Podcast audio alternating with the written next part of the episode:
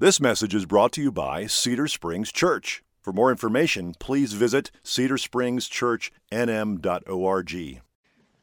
When I came to the East Mountains just under five years ago, it was pretty apparent to me um, that the churches in the East Mountains are very, or can be very territorial. And um, it has been a joy to my heart to get to know um, Grant and uh, you, and um, uh, it's, it's just been really good to see the body of Christ come together and um, worship together. And so we're excited for uh, this Friday to host um, the Good Friday service and uh, just looking forward to you being there. And um, would you stand one final time before our sermon and turn in your Bible to Psalm 17? Psalm 17. If you need help getting there, you're not sure, don't be afraid to use the table of contents. If you're a guest or um, new to Cedar Springs, don't be afraid to ask someone next to you as well. Psalm 17. I'm going to read the psalm in its entirety and then I'll pray and then we'll be seated and get to work. This is the word of the Lord, a prayer of David. Hear a just cause, O Lord. Attend to my cry. Give ear to my prayer from lips free of deceit. From your presence, let my vindication come. Let your eyes behold the right. You have tried my heart, and you have visited me by night. You have tested me, and you will find nothing. I have, pur- I have purposed that my mouth will not transgress with regard to the works of man. By the word of your lips, I have avoided the ways of the violent. My steps have held fast to your paths. My feet have not slipped. I call upon you, for you will answer me, O God. Incline your ear to me. Hear my words. Wondrously show your steadfast love. O Savior of those who seek refuge from their adversaries at your right hand. Keep me as the apple of your eye. Hide me in the shadow of your wings. From the wicked who do me violence, my deadly enemies who surround me. They close their hearts to pity. With their mouths, they speak arrogantly. They have surrounded, they have now surrounded our steps. They set our eyes to cast us to the ground. He is like a lion eager to tear, as a young lion lurking in ambush. Arise, O Lord, confront him, subdue him, deliver my soul from the wicked by your sword, from men by your hand, O Lord, from men by the world whose portion is in this life. You fill their womb with treasure. They are satisfied with children, and they leave their abundance to their infants. As for me, I shall behold your face in righteousness. When I awake, I shall be satisfied with your likeness. Father God, we come before you this morning.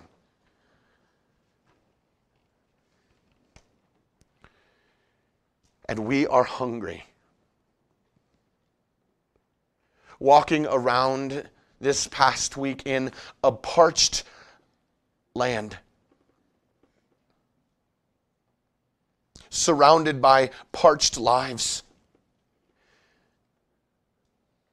God, we are hungry. And this morning, as we come, Lord, what we need to hear is not a word from me. What we need to hear is the voice of God. And so, God, I pray that you would satisfy us with your word this morning. Father, I pray that you would hide me behind the cross so that we might make much of your Son Christ and rejoice greatly because we see the goodness of our God. Father, we pray these things in your precious and most holy Son's name. Amen. You may be seated.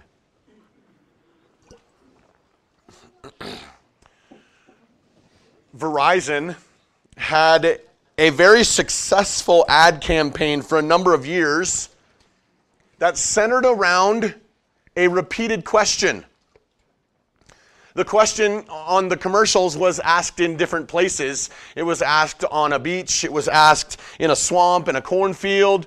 Uh, the, the, the spokesman even popped out of a sewer and asked the question Do you remember the question? Can you hear me now? More than answering the problem of having a bad network, this campaign elicits in the consumer uh, the desire to be heard. We all want to know can you hear me? the implication of the commercial is to instruct the consumer what they need in order to be heard. Psalm 17 is very much like Verizon.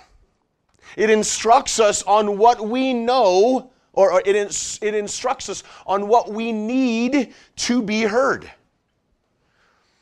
Instead of just a phone call, though, it's dealing with deeper matters of the soul. How do I know that God hears me when I pray?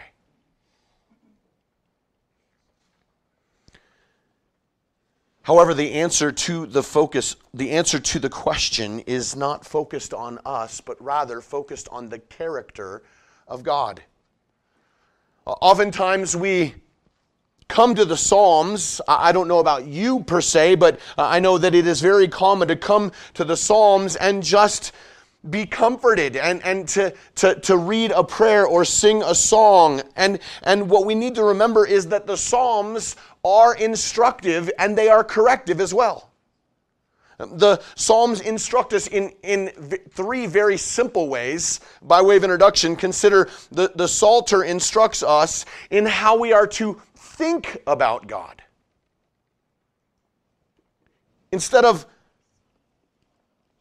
continuing in error, it corrects our understanding of the character of God.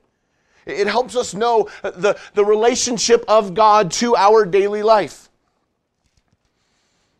However, the second thing that we need to see that the psalm instructs us in is the fact that uh, these instructions on how to think about God come to us in the form of poetry, come to us in the form of symbols and images that, that arise in us our emotions.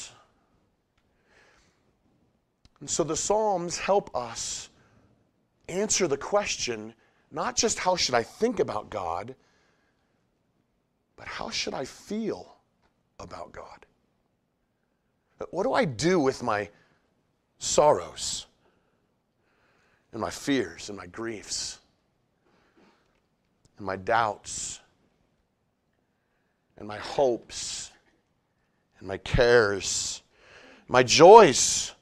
What do I do with the perplexities of life? what do I do with my victories in life? And so it should come with no surprise uh, that, in light of the instruction on how to think about God and how to feel about God, the Psalms help us understand how we are to communicate to that God. How do I talk to a God that at times angers me? Bothers me, comforts me, brings me joy.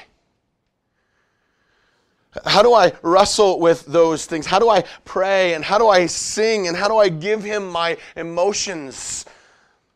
And the Psalms are prayers and songs that instruct us in how to communicate with God. At, at, our church, I sometimes refer to the Psalms as a lyrical and prayerful anatomy of the soul in response to the greatness of God. And as we approach Psalm 17, uh, uh, and as we approach Resurrection Sunday, and consider how God heard the prayers of His Son, it forces us to ask the question and, and to learn this that there is a God who hears us. but it gives us also an example of how to come to that God, how to pray to Him. And so it serves us by bringing comfort and confidence, as well as by giving us a model of what it looks like to pray. God hears the prayers of the righteous. That is Psalm 17 in a nutshell. God hears the prayers of the righteous. Psalm 17 is a prayer of David, and it's built upon three requests. If you're a note taker, this might help you. It's built upon these three requests God, see me, shield me, and save me. See me, shield me, save me. Let's look at this first request. It's a request, uh, more than just a request to see me, it's a request for vindication. Have you ever walked into a room and there's there's maybe two or three people in that room already and and uh, guys it, it sometimes happens you know with with your wife is being already in the room and and you walk in and and they ask you this question well what do you think and you're like uh uh, whatever she said, right? And you point to your wife, you're like, I don't know. Uh, is there a is there a wrong answer here? Probably, right? And and we don't initially find out the situation of Psalm 17. We're literally brought into the middle of this conversation, of this debate, even more than a debate. I'm going to read the first two verses, and I want you to see the courtroom terminology. You're literally walking into a court case. Hear a just cause, O Lord, attend to my cry. Give ear to my prayer from lips free of deceit. From your presence, let my vindication come. Let your eyes behold the right. If you missed them, there's words like a just cause or a righteous cause, uh, vindication, or even that last word in verse 2 behold the right. David is asking God to make a decision. And whether it's the um, whether it's the court of public opinion or quite literally the court of law, David has a dispute and he comes to God and he says, I need an answer. However, what we need to see is that more than going to God, David is doing so because of the character of God. David says this Let your eyes behold the right. In the words of Psalm 11, if you probably turn back over one page, in the words of Psalm 11, David is turning to the Lord, verse 4, who is in his holy temple. The Lord's throne is in heaven. His eyes see, his eyelids test the children of man. The Lord tests the righteous, but his soul hates the wicked and the one who loves violence. David is asking God for, for justice because he recognizes that God sees. And so he says, Look down and see justice, see righteousness. And yet, what we see in our world is exactly what we see in Psalm 10, verse 11. When describing the wicked, it says, He has said in his heart, God is forgotten. He has hidden his face. He has hidden his face. He will never see it. Quite simply, this is the reality we see. People do whatever they want to do because when you believe that God can't see you, it doesn't matter. I'd like to this morning take a quick trip down this road because I want to contrast the mindset here that the wicked has that there is no God and what's, what's at the root of it versus what David comes to later. And so, uh, permit me for a, a minute to talk a little bit about philosophy. Uh, while this way of thinking, this, this wicked way of thinking in verse 11 of chapter 10, God has forgotten his, hidden his face, he will never see it. God doesn't see. Uh, it says in chapter or Psalm 14, the, the wicked says in his heart, There is no God. God can't see what's going on. This is not some new philosophy. This is not some new mindset, some new way of thinking. Clearly, it was around in the Old Testament in ancient times, right? But it has been expressed and explained in more recent years by a German philosopher known as Friedrich Nietzsche. He wrote his famous words, God is dead, in 1882. While Nietzsche was an atheist, he wasn't trying to imply in his writings, if you care to go back and look at them, he wasn't trying to imply that somehow mankind had actually killed God, but rather what he was trying to argue is that man that the enlightenment had made man realize that they didn't need God. And so God could be removed from culture. Now what's interesting is only a few years later Nietzsche recognized there was a danger in this mentality. Uh, in his next book that he wrote, it was called, interesting name by the way, Twilight of the Idols. Uh, the, the death uh, of, of, of the idols, he would have seen the, the Christian God as being an idol. But he says this when one gives up the Christian faith, listen, listen to his words.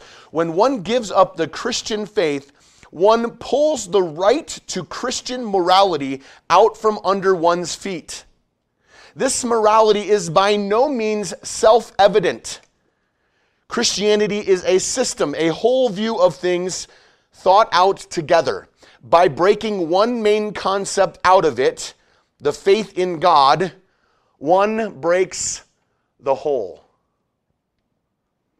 In other words, Nietzsche's arguing that morality that comes with uh, recognition of Yahweh, recognition of God as uh, the ultimate sovereign, is intertwined with Him. If you remove God, you remove the morality that comes with it.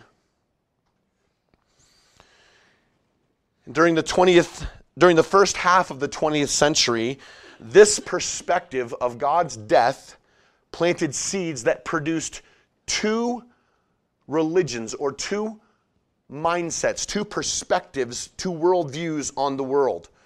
And they sprang up during the first half of the 20th century, but they are on full display today. The first one is a fancy word, it's called nihilism. If you're not familiar with what nihilism is, nihilism is the worldview where traditional values and beliefs are unfounded. Human existence is senseless and useless because nihilism denies any objective ground of truth and especially of moral values. There is no meaning to life. And therefore, nothing matters. Because everything is worthless, everything is pointless. Do what you want. I, I actually think this is the mindset that is being wrestled with in the book of Ecclesiastes. Nihilism is on the end of the spectrum, though. So many don't want to go, well, there's no God, so they get off the train one stop before the end of the rail. And it's called secular humanism. Secular humanism is a non theistic, non God religion that is antagonistic to traditional religion. And, and like nihilism, there is a belief that the universe exists for no purpose. Nihilism is a, uh, uh, like nihilism, there is a belief that um, the universe exists for no purpose. According to secular, human, uh, secular humanism, we are the result of a blind and random process that does not necessitate any kind of meaning. Now, here's the difference between the two. They, they seem very like, but there is a slight difference, and, it, and it's, it's only by a matter of a few inches, maybe a few feet. In secular humanism, because you assign a meaning to your own existence, no one can really judge or condemn your actions or your choices because they are consistent with their purpose. So, simplistically, nihilism says there is no God, so live how you want. Secular humanism says you are God, so live how you want. The end result is the same, but we get there by means of no God or you are God. Now, all of that, here's why it's important. In contrast, David seems to be surrounded by this enemy. Look at verse 9. My deadly enemies who surround me. Uh, they, they surround him, and, and by, by this enemy that has either denied God or put himself in the place of God. And what does David do? Instead of taking matters into his own hands, instead of being the one to decide justice, he does something completely different. And, and, and listen, if, if we're entirely honest with David's response, it looks like weakness. David doesn't do anything in his own power. He cries out to God, Hear a just cause. Give ear to my lips. Bring me vindication. I, I, God, I want to see justice. And interesting, notice the basis for David's request. Look at verses 3 through 5. And, and, as I read it, I want you to notice the past tense verbs. They're all past tense. So, so David is looking back in his life and he says, You have tried my heart. You have visited me by night. You have tested me, and you will find nothing. I have purposed that my mouth will not transgress with regard to the works of man. By the word of your lips, I have avoided the ways of the violent. My steps have held fast to your paths. My feet have not slipped. Instead of playing judge, David is putting his faith in God because he trusts God's justice because he knows what God sees. See, faith is not just simply, oh, yeah, I, I, I believe God is there. Faith allows us to do what God says is right in His Word, allows us to live rightly in our daily lives and trust that even when others think we're wrong, if we're following God's Word, He will bring justice. Yet, how often, when we're in times of despair, times of trial, do we get out of our lane and we move over into God's lane because He's just not working fast enough? Or worse, God, I, I just, I don't like your decision. Listen, I want to be very clear. I'm not arguing for pacifism. Yet, I think there are times that faithfully, and this might be something you wrestle with this week, faithfully following Jesus could be mistaken as pacifism. Because it requires us to trust that God is just and He's going to bring justice. The difference is that we're the difference is in what we're fighting for. What we should be fighting for is to do what's right in our own lives. Oh, that we would learn to trust and do what's right so we too might request God's justice. David continues his prayer in light of his covenantal relationship with God. And look at the request for shelter and see if you can notice the covenantal language. I call upon you, verse 6. For you will answer me, O God. Incline your ear to me. Hear my words. Here's where they're going to start showing up. Wondrously show your steadfast love. O Savior of those who seek refuge from their adversaries at your right hand. Here they are again. Keep me as the apple of your eye. Hide me in the shadow of your wings from the wicked who do me violence, my deadly enemies who surround me. David is saying, Shield me. Put me under your refuge. And David's reference to God's steadfast love, his loving kindness, reveals the closeness of David's relationship with God. Uh, David is uh, uh, reminded of the words, and we should be too, of the words that Moses saw embodied on the mountain when, it, when he was told, The Lord, the Lord, a God merciful and gracious, slow to anger, and abounding in stead fast love and faithfulness. This is the love that God had for His people, seen in when He took them on, uh, took them as His treasured possession after they came out of Egypt. In Exodus chapter 19, verse 5, He calls them a treasured possession. Because of this marriage relationship, David seeks the care and protection that are baked into this steadfast love. And I don't want you to notice he, chooses, he uses two metaphors to refer to this special relationship, the, the, the, the blessings that come because of this covenantal marriage in verses 8 in verse 8 but it appears it comes david is alluding to deuteronomy 32 verses 10 to 12 in what's known as the song of moses. Listen to the song of moses in deuteronomy. He found him in a desert land and in the howling waste of the wilderness he encircled him. He cared for him.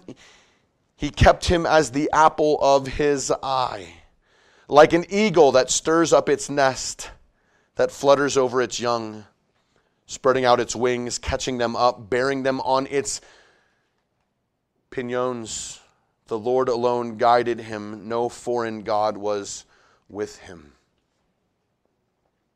David's enemies have surrounded him. So he appeals to the God of the Exodus to act on behalf of his love. David is, is asking for protection from the enemy, to be hidden in the shadow of the wing. The story is told of a firefighter who is walking through a walking along a path of the forest after a fire had been contained and he found the body of a bird. Uh, you may be familiar with this story, but it's the body of a dead bird and he wondered how this bird wasn't able to escape. Was he too slow? Was he injured? What, what, was, what was going on with this bird? And, and as he went, he went to clear the bird off the path, and out from underneath the bird came four little chicks. And the mother's body had covered the little birds from the searing flames. Consumed by the flames, her babies remained safe. This is literally the picture that David wants to invoke and that he is uh, drawing upon. Like the little birds, David is surrounded by flames of the enemies and he says, God, protect me. His enemy is contrasted. Notice in verses 10 through 12. So in verses 3 through 5, we get a description of the righteous. In verses 10 through 12, we get a description of the wicked. And I want you to notice the same three factors with different results.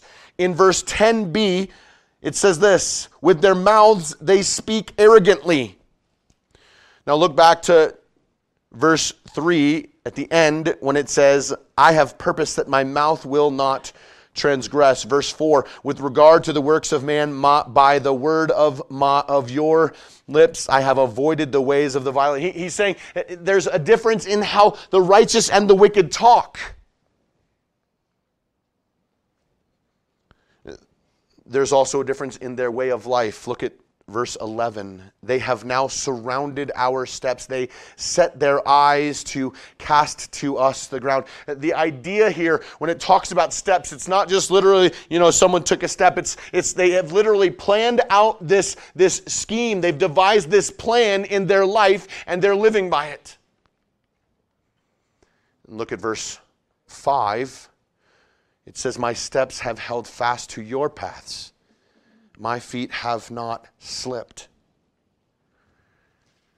And then lastly, we see the third facet. So we see the facet of the tongue, the walk, and then we see the actions. Look at verse 12. He is like a lion, eager to tear, as a young lion lurking in ambush.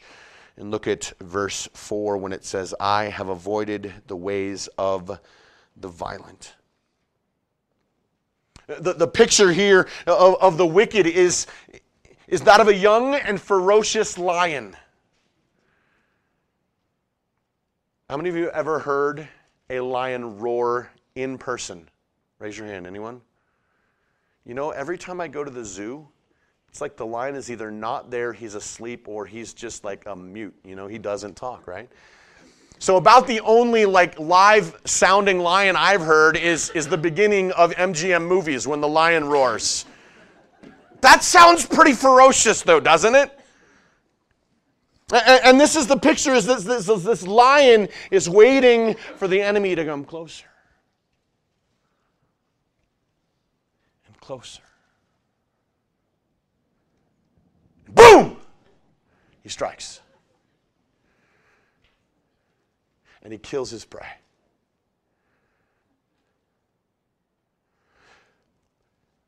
But I want you to see the key to understanding what David is talking about. It starts not with the mouth and not with the feet and not with the actions. Look in verse 3. For the righteous, it says, You have tried my heart. You have visited me by night. You have tested me, and you will find nothing. Look at verse 10. Speaking of the wicked, they close their hearts to pity. The description of the wicked, more than just the idea of a closed door, it's the idea of a callous heart. It's bloated with fat is the picture behind that word, uh, behind the word, uh, the, the, they close. It's a callous heart. It's, it's what Deuteronomy calls a rebellious heart, a heart that is closed off. It's the, it's the picture of a heart of stone. And David describes them as being puffed up with their wealth and pleasures. Look at verse 14. From men by your hand, O Lord, from men of the world whose portion is in this life. In this one verse, with what he says next, starting with you, Phil, I want you to notice he actually, I think David's actually kind of mocking the wicked.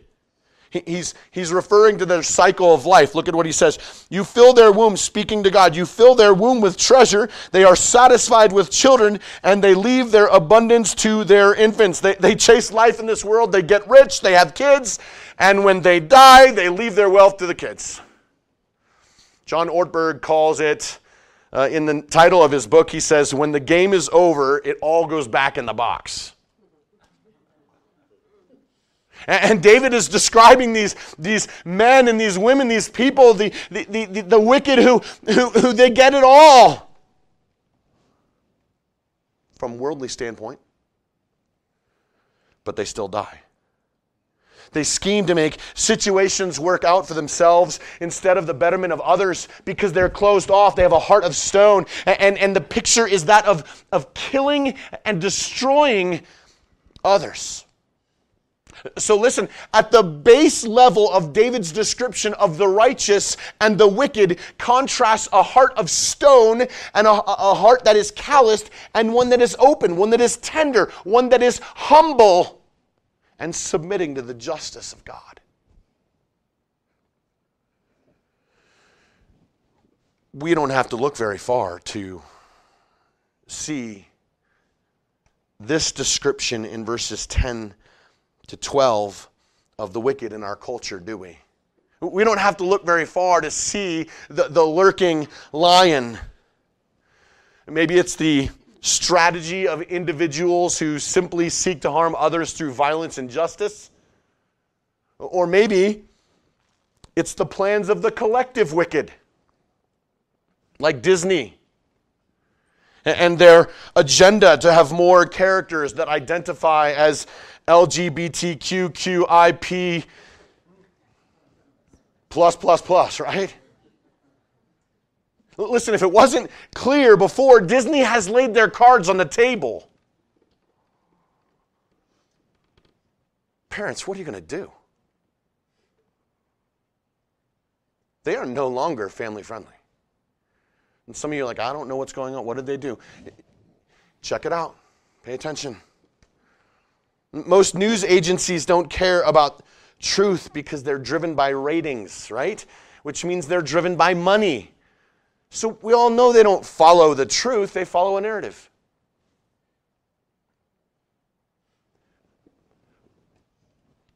But we should expect that from the world, right? We should expect that from the wicked. We should expect that from the lion waiting for ambush. So, more than that, more than up here this morning pointing fingers, uh, more than that is this morning I want to ask you what is our response? When you're surrounded by the enemy, when the politicians and the celebrities and the culture shakers and movers come around you and tell you, what are you going to do?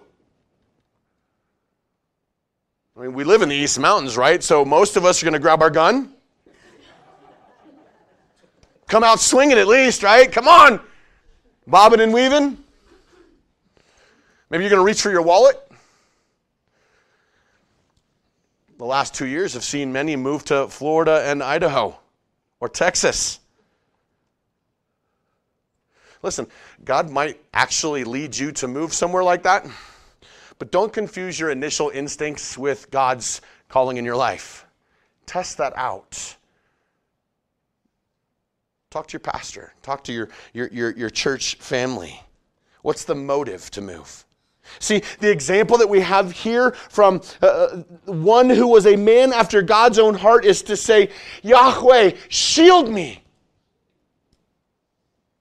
You cover me.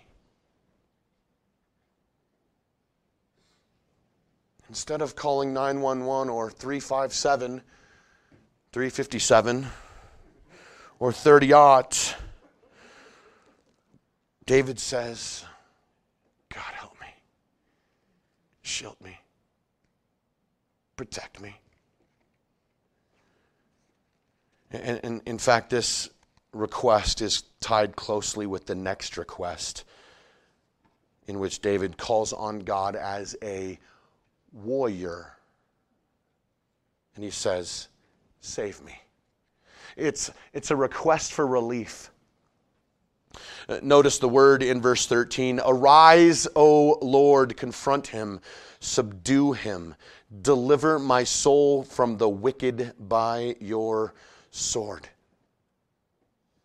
David is looking at God and calling on him to fight against his enemies. And more than, more than David's like on the battlefield and he's like, all right, bring in the reinforcements. David hasn't even got on the battlefield. David is surrounded by the enemy. He's calling on God to fight for him. It's as if if I can use a modern day picture, it's as if David turns to Yahweh as his bodyguard, as a master swordsman and a third degree Brazilian Jiu Jitsu black belt, and says, Make him tap out, God. Subdue him, confront him, kill him. And this depiction of God as a warrior, as a fighter, I want to just encourage you, is probably one of the most challenging pictures that we can see throughout the Psalms. It pushes us against our primary picture, depiction of God as being one of love. When we know God is just, but God is a warrior, like a fighter. The words of David's force us to see that he's calling on a God who is a commanding general on a battlefield precisely because of his love, not in contrast to it, but because he loves his righteous servant. He loves his anointed one. He will protect him, he will fight for him. You see, the promise God made for Israel as they were coming out of Egypt in the wilderness and going into the land of promise, He says, The Lord will fight for you, Exodus 14. You only need to be still. See, the prayer of save me, David adds to the words, to the prayer of shield me, David adds to the words, save me. And these three requests see me, shield me, save me produce in David a confidence to face a great enemy. Look in the final verse of the psalm.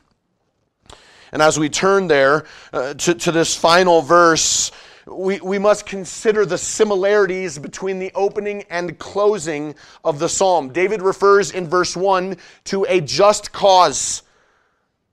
This is the same word that he speaks of regarding the face of God when he says, As for me, I shall behold your face in righteousness. Because of the righteousness of God, it will take righteousness to see God. David asks Yahweh to see his righteousness. To, he asks Yahweh to see his righteousness so that he can see God's face in righteousness. David boasts.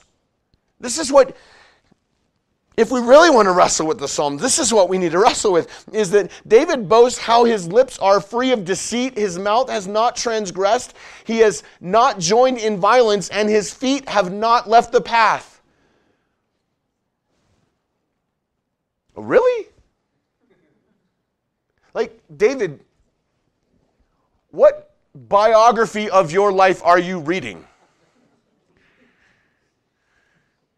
David, did you know that someone was recording that phone call?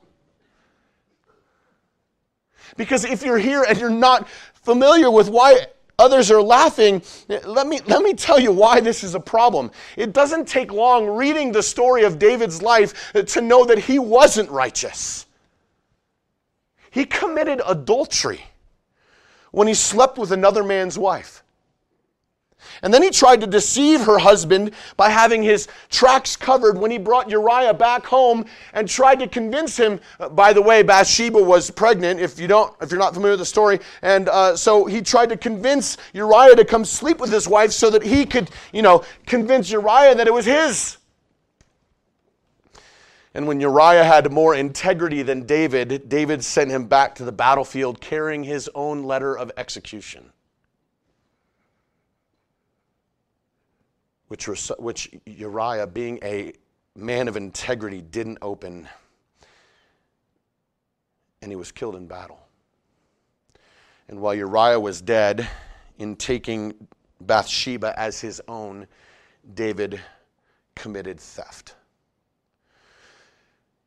Sure, there were times in David's life when he was humble and righteous, but one of his final acts at the end of 2 Samuel reveals his pride. Yes, God told him to number the people, but his motives seemed to be different than God's, and the people ended up suffering a plague because of David's arrogance.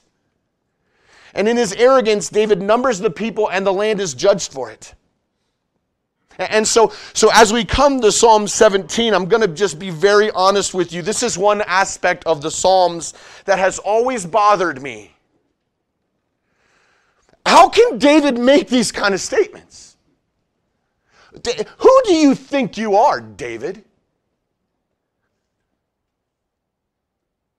And the most common answer that you'll find in commentaries, in pastors, and Bible teachers, not all, but the most common answer is that well, David is speaking situationally.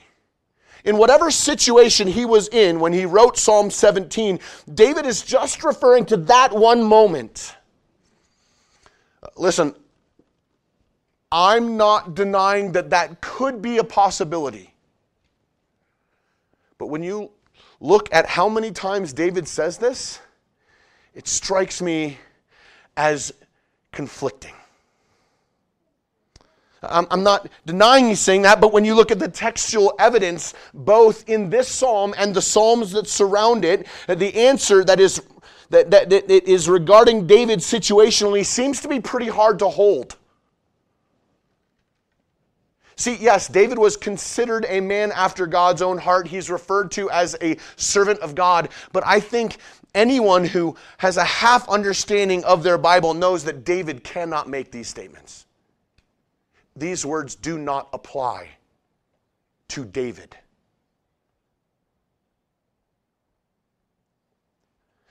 And if David can't make these statements, but he does, what makes us think that God will hear our righteous cry? Paul spends the first three chapters of the book of Romans laying the foundation that God is righteous and mankind is unrighteous. If all mankind is guilty, what makes us think we can have this kind of an audience with God? What gives us the ability to say, uh, as for me, verse 15, I shall behold your face in righteousness. When I awake, I shall be satisfied with your light. What would give us that kind of confidence? Notice the word awake. This isn't simply waking from a Sunday afternoon nap. The metaphor of death as sleep is common in Scripture, especially in the Psalms. It's quite all over the Psalms. Psalm 65, Psalm 76, 5, sorry, Psalm 76, 5 says, The stout hearted were ripped of their spoil, they sank into sleep. All the men of war were unable to use their hands. It's a depiction of the death of Assyria in Psalm 76. Job even says this He will lie asleep in the earth. So the king, David, is looking forward to see the face of God. How can he be so confident that God has heard him? Well, there's another king there's another David. And this king, he was righteous. In fact, Second Corinthians tells us regarding this king, he knew no sin. In John 15, Jesus says that he kept the Father's commandments. He's, he's imploring his disciples to, to bear fruit and, and to be obedient to the commandments. And he says, I have obeyed the commandments of my Father. Yet, Paul finishes in 2 Corinthians when he says, God made him to be sin for our sake, so that we might become the righteousness of God. Jesus took the punishment of the wicked described in Psalm 17. Jesus cried out to God, My God, my God, why have you forsaken me?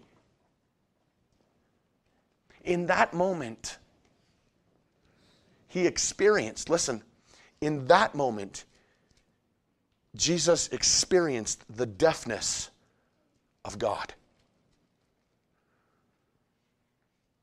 So that we could experience the ear of God. More than that, though, look at what this psalm says. Psalm, psalm uh, 17, 15. It's more than just having an ear with God, it's that we would see God. Behold his face. When I awake, I shall be satisfied. You see, on one hand, Psalm 17 allows us to see the complex beauty that Jesus was a righteous king who took the punishment of the wicked and experienced the deafness of God so that we might experience the joys of life in the presence of God.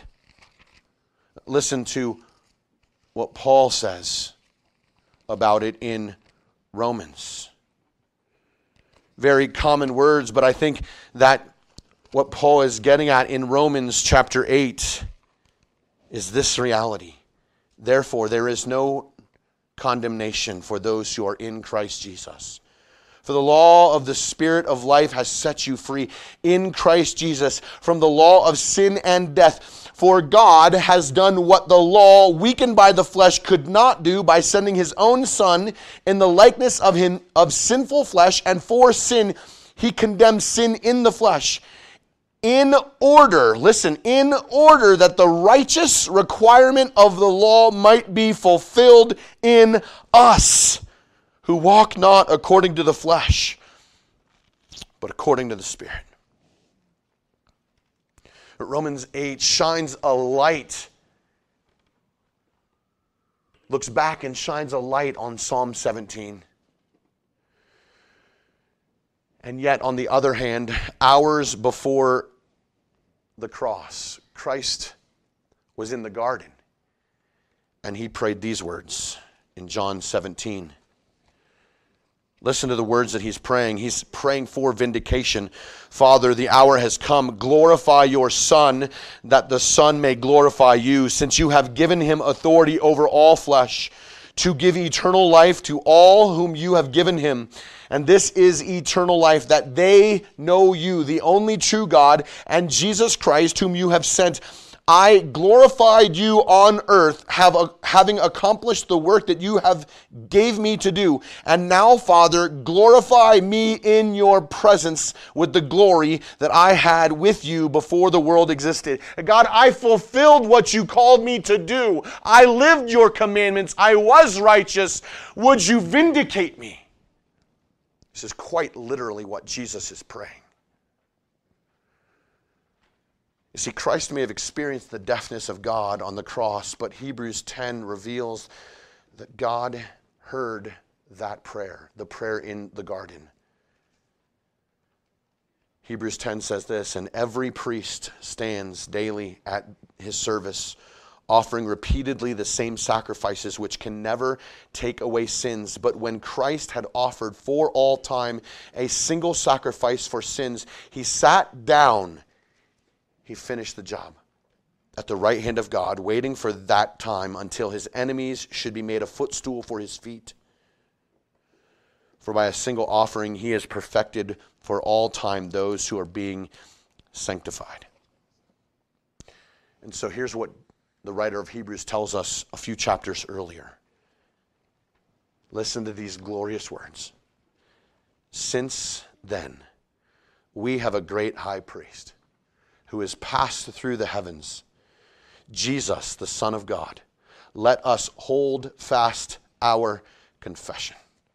For we do not have a high priest who is unable to sympathize with our weaknesses, but one who in every respect has been tempted as we are, yet without sin. Let us then with confidence draw near to the throne of God that we may receive mercy and find grace to help in time of need.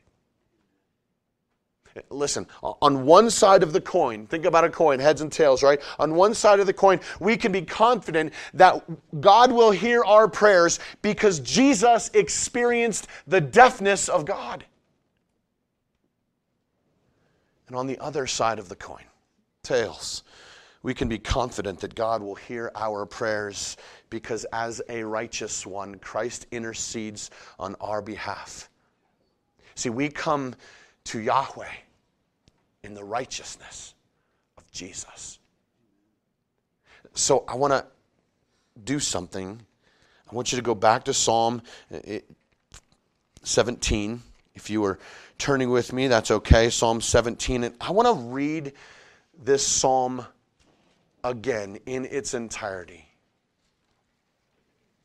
And I want to ask you to close your eyes. And, and here's what I want to ask you to do before I wrap things up and conclude. I, I want to just read this, and I, I want you to hear in these words not David speaking.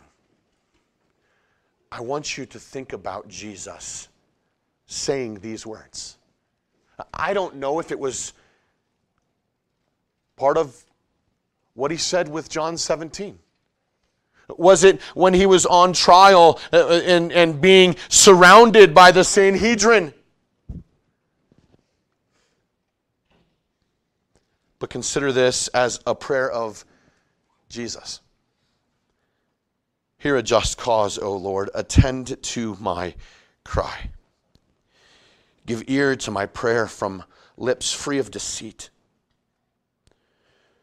From your presence, let my vindication come. Let your eyes behold the right. You have tried my heart and you have visited me by night. You have tested me. You will find nothing. I have purposed that my mouth will not transgress. With regard to the works of man, by the word of your lips, I have avoided the, way, the ways of the violent. My steps have held fast to your paths. My feet have not slipped. I call on you, for you will answer me, O God. Incline your ear to hear me. Hear my words. Wondrously show your steadfast love, O Savior of those who seek refuge from their adversaries at your right hand. Think of Jesus saying, Keep me as the apple of your eye. Hide me in the shadow of your wings. From the wicked who do me violence, my deadly enemies who surround me. They close their hearts to pity, with their mouths they speak arrogantly. They have surrounded our steps, they set their eyes to cast us to the ground. He is like a lion eager to treat. He is a young lion lurking in ambush.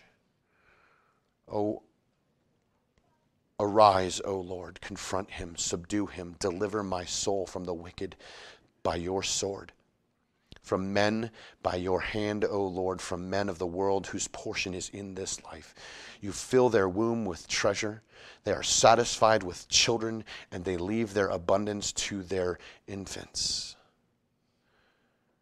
Jesus, with confidence on the front side of his death, says this As for me, I shall behold your face in righteousness. When I awake, when I rise, I shall be satisfied with your likeness. Listen, brothers and sisters, God hears the prayer of the righteous. If you're here this morning and maybe you're hearing, you need to consider that if, if God hears the prayer of the righteous, what is your hope? I recognize if you're not a normal attender here at Cedar Springs, I, I, recognize this is not a popular truth in our day, but Psalm 17 reveals that while the righteous will be protected by the justice of God, the wicked will experience the justice of God. If you are here and you are not a believer, consider that Christ experienced our justice so that we might be protected by God's justice. Jesus took our penalty, He took your penalty so that you might be heard by God, so that you might see His face, experiencing the satisfaction found only in Him. If you're here this morning and you are a believer, you're, you're a brother and sister, let me just give you a couple quick things to think about. Maybe you're here this morning and you need to remember that you can't claim to be in Christ and live in wickedness.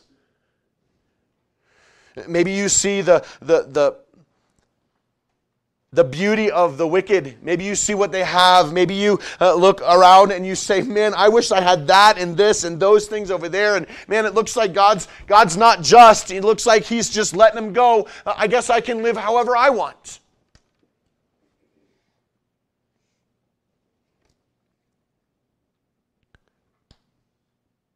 we must live out the righteousness that we have been given in Christ. Or maybe you're here this morning and you need to be reminded that just because you know Jesus and have experienced his righteousness, you know how it will all end.